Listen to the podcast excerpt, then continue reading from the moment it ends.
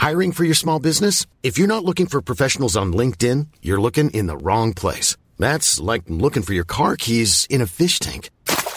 LinkedIn helps you hire professionals you can't find anywhere else, even those who aren't actively searching for a new job but might be open to the perfect role. In a given month, over 70% of LinkedIn users don't even visit other leading job sites. So start looking in the right place. With LinkedIn, you can hire professionals like a professional. Post your free job on linkedin.com slash spoken today.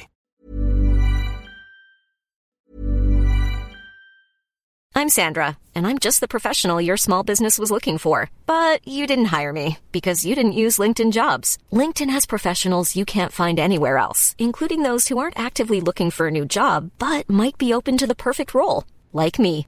In a given month, over 70% of LinkedIn users don't visit other leading job sites. So if you're not looking on LinkedIn, you'll miss out on great candidates like Sandra. Start hiring professionals like a professional. Post your free job on linkedin.com slash spoken today. Hi, this is Paige from Giggly Squad, and I want to talk to you about Splash Refresher and my water intake. Okay, so you guys obviously know that I'm a hydrated girly, but sometimes when you drink that much water, it starts to just taste bland, and you're just like, I need something to spice it up. That's why I love Splash Refresher.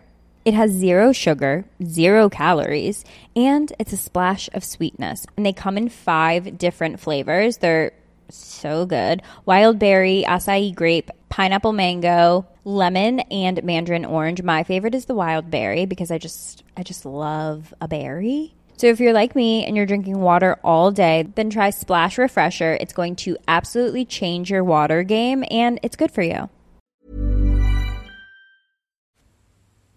Halo, ini Pirda. Dan di podcast tentang menerima ini akan ada banyak cerita yang mungkin cerita yang pernah kamu alami juga. Jadi semoga kita bertumbuh lewat cerita yang ada dan bisa saling nguatin di sini. Oke? Jadi gini. Beberapa waktu yang lalu seperti sudah banyak cerita-cerita podcast yang ada aku manusia yang kadang dibilang hmm, pendiam oleh orang-orang yang tidak begitu kenal dekat denganku atau ada yang bilang juga untuk terlalu bawel untuk orang-orang yang emang sangat dekat dan memahamiku. Aku ketemu apa yang aku mau. Aku ketemu orangnya. Orang yang ngebuat aku banyak sekali berubah. Yang darinya aku punya ketakutan besar, tiba-tiba kalau depan dia, aku jadi malu-maluin. Aku awalnya yang gak mau mulai duluan, tapi kalau tentangnya, aku pasti nomor satu. Awalnya sih penasaran, ingin mempelajari, bercanda, lalu jatuh cinta. Gitu sih pasenya. Tapi, hmm, pikir akan menjadi cerita yang menarik gitu. Ketika aku ketemu tokoh utama yang aku mau. Kukira tuh untuk waktu yang segitu akan cukup untuk kita tahap pengenalan pendekatan. Tapi ternyata di perpisahan yang hmm, mungkin menurut dia biasa aja ya. Tapi bagiku itu cukup membuat banyak luka. Hmm, aku sebenarnya tidak berniat confess waktu itu. Karena aku pikir, ngapain? Orang dia dari awal kayaknya udah tahu juga. Lagian teman-temanku juga udah sangat jelas untuk ngasih tahu bahwa aku suka dia atau dengan kadang bercandaanku, cari-cari perhatianku. kayaknya dia udah tahu deh cuman karena aku selalu berpikir positif tentang dia aku pikir uh, dia nggak akan mau hubungan yang lebih serius. Dan aku juga tahu untuk kita yang punya latar yang berbeda dan akan ada suatu per perbedaan yang akan bisa disatukan mungkin dengan dekat saja gitu. Tapi memang di situ rasa penasaranku belum terjawab. Ya sempat bingung juga sih gimana sih uh, dia itu sungguhnya jadi aku akan cerita tentang percakapan terakhir itu. Begini. Aku tiba-tiba punya sebuah ide yang sangat luar biasa. Ide yang di luar nalar sih. Aku ngerasa mungkin karena itu udah malam keberanianku bertambah gitu. Dengan alasan modus, ku mulai percakapan kami waktu itu. Aku mulai bertanya dengan sebuah kalimat, boleh minta tolong tidak? Dia menjawab, kenapa Pirda? Aku jawab, tapi jangan cuma diri aja ya, dibalas. Harus dibalas. Soalnya aku trauma cuman diri aja. Gitu kataku. Karena sebelumnya aku pernah reply catatan lagu dia di Instagram dan berujung cuman diri saja Padahal itu sebenarnya aku tuh mengumpulkan keberanian untuk bisa seberani itu untuk ngeripa itu lama. Tapi cuma diri aja. Oke, kita lanjut percakapan itu. Dia ketawa dan bilang iya. Dan di situlah ide-ide gilaku mulai bermunculan.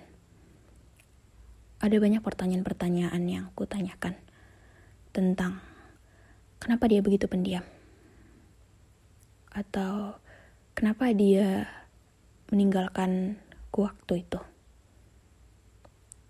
Dia meninggalkanku di sebuah hmm, program kerja yang kami harusnya lakukan berdua, tapi dia duluan pergi sendiri saja. Dia menjawab pertanyaan-pertanyaan itu, walau dengan pesan singkat pesan yang cuman satu kalimat padahal aku sudah berparagraf-paragraf sudah berkali-kali bertanya tapi tidak apa-apa. Jawabannya cukup jelas walaupun singkat. Dia juga minta maaf untuk kalau dia salah. Ketika mungkin perbuatannya kurang mengenakanku aku juga begitu. Dan mungkin modusku waktu itu untuk berawal dari bingung dengan semua sikap penasaran dia yang belum kutemukan, kulanjutkan dengan pertanyaan-pertanyaan yang mengarah mungkin ke personal. Aku tanya untuk mau nggak? gitu. Dijadikan sebuah toko dalam sebuah cerita yang akan aku tulis. Sebuah cerita yang akan aku terbitkan, sebuah cerita yang akan aku pot bahas di podcast. Sebenarnya aku ingin membahasnya bukan menjadi sebuah cerita yang berakhir seperti ini, cuman karena akhirnya tak terduga, jadi mau gak mau ceritanya harus begini. dia dengan warna abu-abunya, dia dengan sikap diamnya selalu menolak. Dia bilang, hmm, mm, enggak. Uh, gak usah aku katanya. Aku tuh nggak cocok. Dan itu tuh informasi-informasi itu tuh privasi katanya. Dan di situ mungkin muncul pertanyaan dari dia. Dia nanya kok kamu bisa kagum sama aku? Padahal aku kan biasa-biasa aja. Dengan sebuah pertanyaan seperti itu, aku, perempuan yang waktu itu tergila-gila, yang waktu itu lagi semangat-semangatnya, yang waktu itu lagi jujur-jujurnya, menjawab itu dengan mungkin membuat dia berpikir terlalu jauh ya. Aku jawab dengan apa mungkin kurang jelas dengan semua perlakuan yang pernah aku lakukan. Aku juga bilang bahwa dia layak kok dikagumi dengan sikap dia yang keren, sikap dia yang tenang, kebanyak tingkah, sopan. Tapi di akhir kalimat aku juga bilang, gak apa-apa kok. Uh, aku cuman mau jadi kan dia tokoh utama di cerita. Aku gak pernah nulis di kalimatku untuk mau gak jadi pacarku uh, aku sebegitu menginginkan kamu atau nunggu kamu. Cuman yang buat aku tuh marah pada saat itu adalah sebuah kalimat yang dia tulis gini. tuh kalau baca kalimat ini masih sering marah tau kesel aja gitu gini bunyi kalimatnya kalau kamu suka aku di skip aja dulu. Biar nggak kayak kegantung atau menunggu gitu. Kayak yang pernah aku alamin sama yang lain. WKWK dengan emot tanda terima kasih tuh yang nyembah tuh dua kali. Dan dia bilang sorry sorry. Entah kenapa aku juga bingung ketika sekarang ngebaca pesan itu kenapa aku begitu marahnya? Ya emang aku sebegitu menunjukkan aku mau dia sih dulu. Dengan sebuah perkataan perlakuan yang aku lakukan atau yang yang teman-temanku lakukan ke dia. Mungkin dia nggak nyaman ya atau mungkin dia merasa ini cewek ngapain sih berlebihan ngejar-ngejar gue? Atau ini cewek ngapain sih pecicilan atau apa gitu tapi hmm, rasanya tuh kayak kesel aja gitu. Ngerti gak sih? Mungkin cewek tuh susah dimengerti ya. Ya memang sih. Cuman kayak uh, aku tuh tuh tujuannya tadi bilang gitu ke dia bukan berharap sebuah perasaanku akan dibalas atau berharap kita pacaran atau mulai hubungan. Aku berharapnya tuh semua pertanyaan-pertanyaanku, semua rasa-rasa penasaranku terjawab. Dan aku tuh suka dengan karakter dia, jadi aku pengen dekat sebagai teman gitu. Karena aku tahu kita itu beda juga gitu. Aku punya prinsip untuk nggak akan mungkin pacaran sama yang beda agama dan kita tuh beda agama gitu. Mungkin aku juga eh, nggak uh, mungkin bisa menyalahkan dia nggak tahu gitu ya dengan prinsip aku ini mungkin dia berpikir ketika aku begitu uh, jelas nunjukin suka ke dia ketika aku terang-terangan untuk uh, menunjukkan ketertarikan. Dia mungkin berpikir aku akan sampai berpikir seperti itu padahal sebenarnya enggak gitu. Hmm, dan mungkin dia mikir aku confess kali ya dengan semua tadi perkataan-perkataanku. Padahal sebenarnya aku tuh mau dia jadi tokoh utama aja gitu karena menurutku aku sangat suka dengan karakter dia karakter dia yang emang tipe aku banget sih jujur. Tapi uh, aku tuh nggak mau juga ini menjadi hubungan yang serius sampai pacaran gitu. Enggak gitu. Bukan kenapa kenapa karena emang beda agama dan aku nggak akan bisa untuk uh, mentolerkan itu atau melanggar prinsip yang aku buat gitu. Jadi aku ngerasa aku ditolak padahal aku nggak confess. Dan kalian tahu aku tuh memang agak sedikit gampang marah gampang kesel gitu ya. Jadi aku blok dia. Sebenarnya tuh kalau dia ingat aku tuh memang uh, masih suka semua tentang dia gitu. Karena aku memang sangat menyukai karakter yang dia punya gitu dengan pembawanya yang tenang kalem nggak banyak tingkah. Cuman dia ketika uh, dia bilang kalimatnya jangan suka sama aku jangan nunggu aku. Kalau suka uh, aku juga pernah ngalamin hal itu. Kayak apaan sih? gitu. Aku jadi ngerasa kayak kok kepedean? Kok jadi mikir aku yang nembak dia? Kok malah mikir secepat itu? Ya walaupun aku akui sih dia memang baik juga baik dalam arti dia mungkin langsung meminimalisir akan terjadi hal-hal yang tidak kita dapat kendalikan nanti di akhir. Hal-hal yang membuat aku mungkin terus berharap sama dia gitu. Cuman dengan balasan perkataan dari dia dari ini ngebuat aku yakin bahwa ya kadang emang kita tuh nggak bisa untuk memprediksi bahwa ketika kita ngelakuin ini orang tuh akan ngerti gitu. Ketika kita ngasih tahu A orang lain bisa berpikir kita tuh sudah sampai di Z gitu padahal kita baru mulai dia udah langsung mengakhiri mungkin dia juga gak nyaman gitu dengan semua sikap-sikap yang aku lakukan. Cuman aku ngerasa kayak ya mungkin dia mau juga ini ada akhirnya gitu. Dan ketika aku tahu dengan semua penasaranku dijawab dengan begitu ya udah gitu mungkin selesai. Aku nggak expect sih uh, bakal berakhir seperti ini. Dan aku buat juga episode ini mungkin dia kurang suka gitu orang suka dalam arti kan dia emang orang yang pendiam nggak uh, suka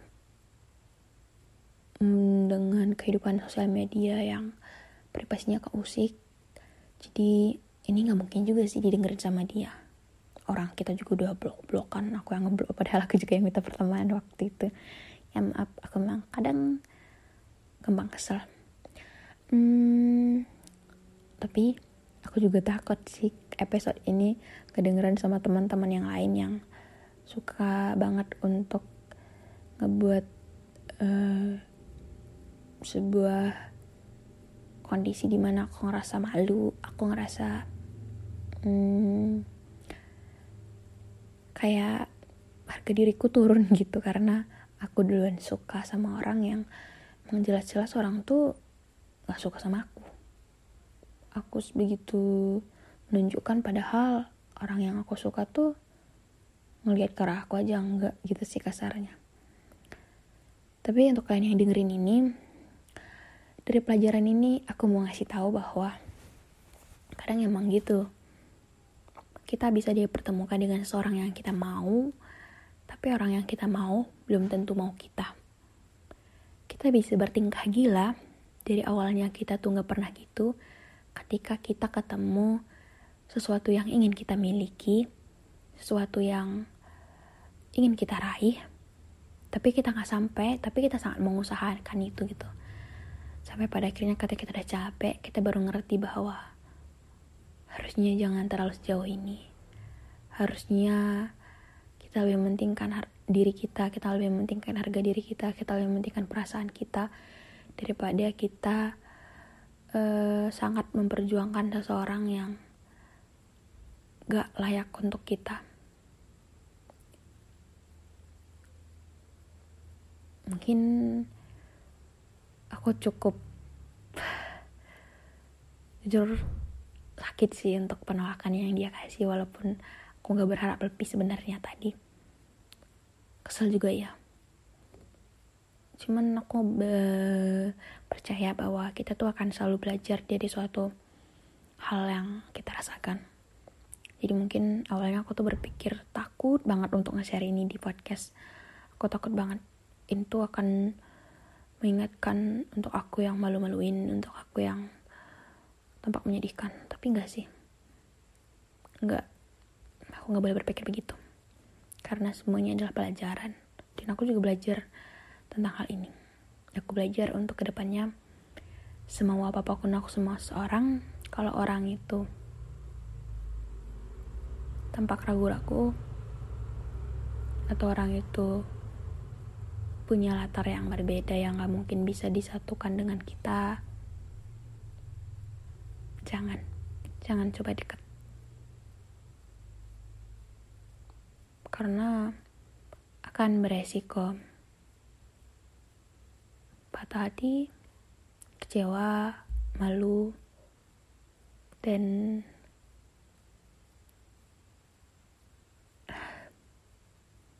meribetkan diri sendiri. Ya, gitulah. Mungkin kita harus ngerasain patah-patah hati dulu sebelum dipertemukan dengan seseorang yang akan menyembuhkannya atau seseorang yang mengubah persepsi kita dari yang awalnya nggak bisa percaya lagi jadi percaya. Aku harap kita dipertemukan dengan orang-orang itu. Oke? Okay? Juga minta maaf untuk tokoh yang aku ceritakan ini. Untuk Abu, maaf kalau ini terdengar berlebihan, alay, mengganggu, tapi menurutku dari kita semua punya hak. Hak untuk mengakui setiap perasaannya, tapi mungkin bisa juga berakhir ditolak. Tapi gak apa-apa. Semua harus dirayakan. Walaupun perayaan kali ini adalah belajar untuk jangan begitu lagi untuk ke depannya. Sekian ya di episode kali ini. Dadah.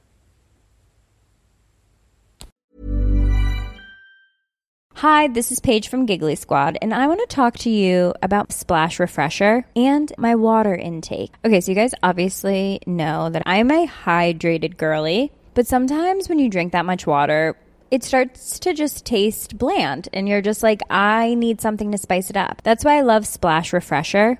It has zero sugar, zero calories, and it's a splash of sweetness. And they come in five different flavors. They're so good. Wild berry, acai grape, pineapple mango, lemon, and mandarin orange. My favorite is the wild berry because I just I just love a berry. So if you're like me and you're drinking water all day, then try Splash Refresher. It's going to absolutely change your water game and it's good for you.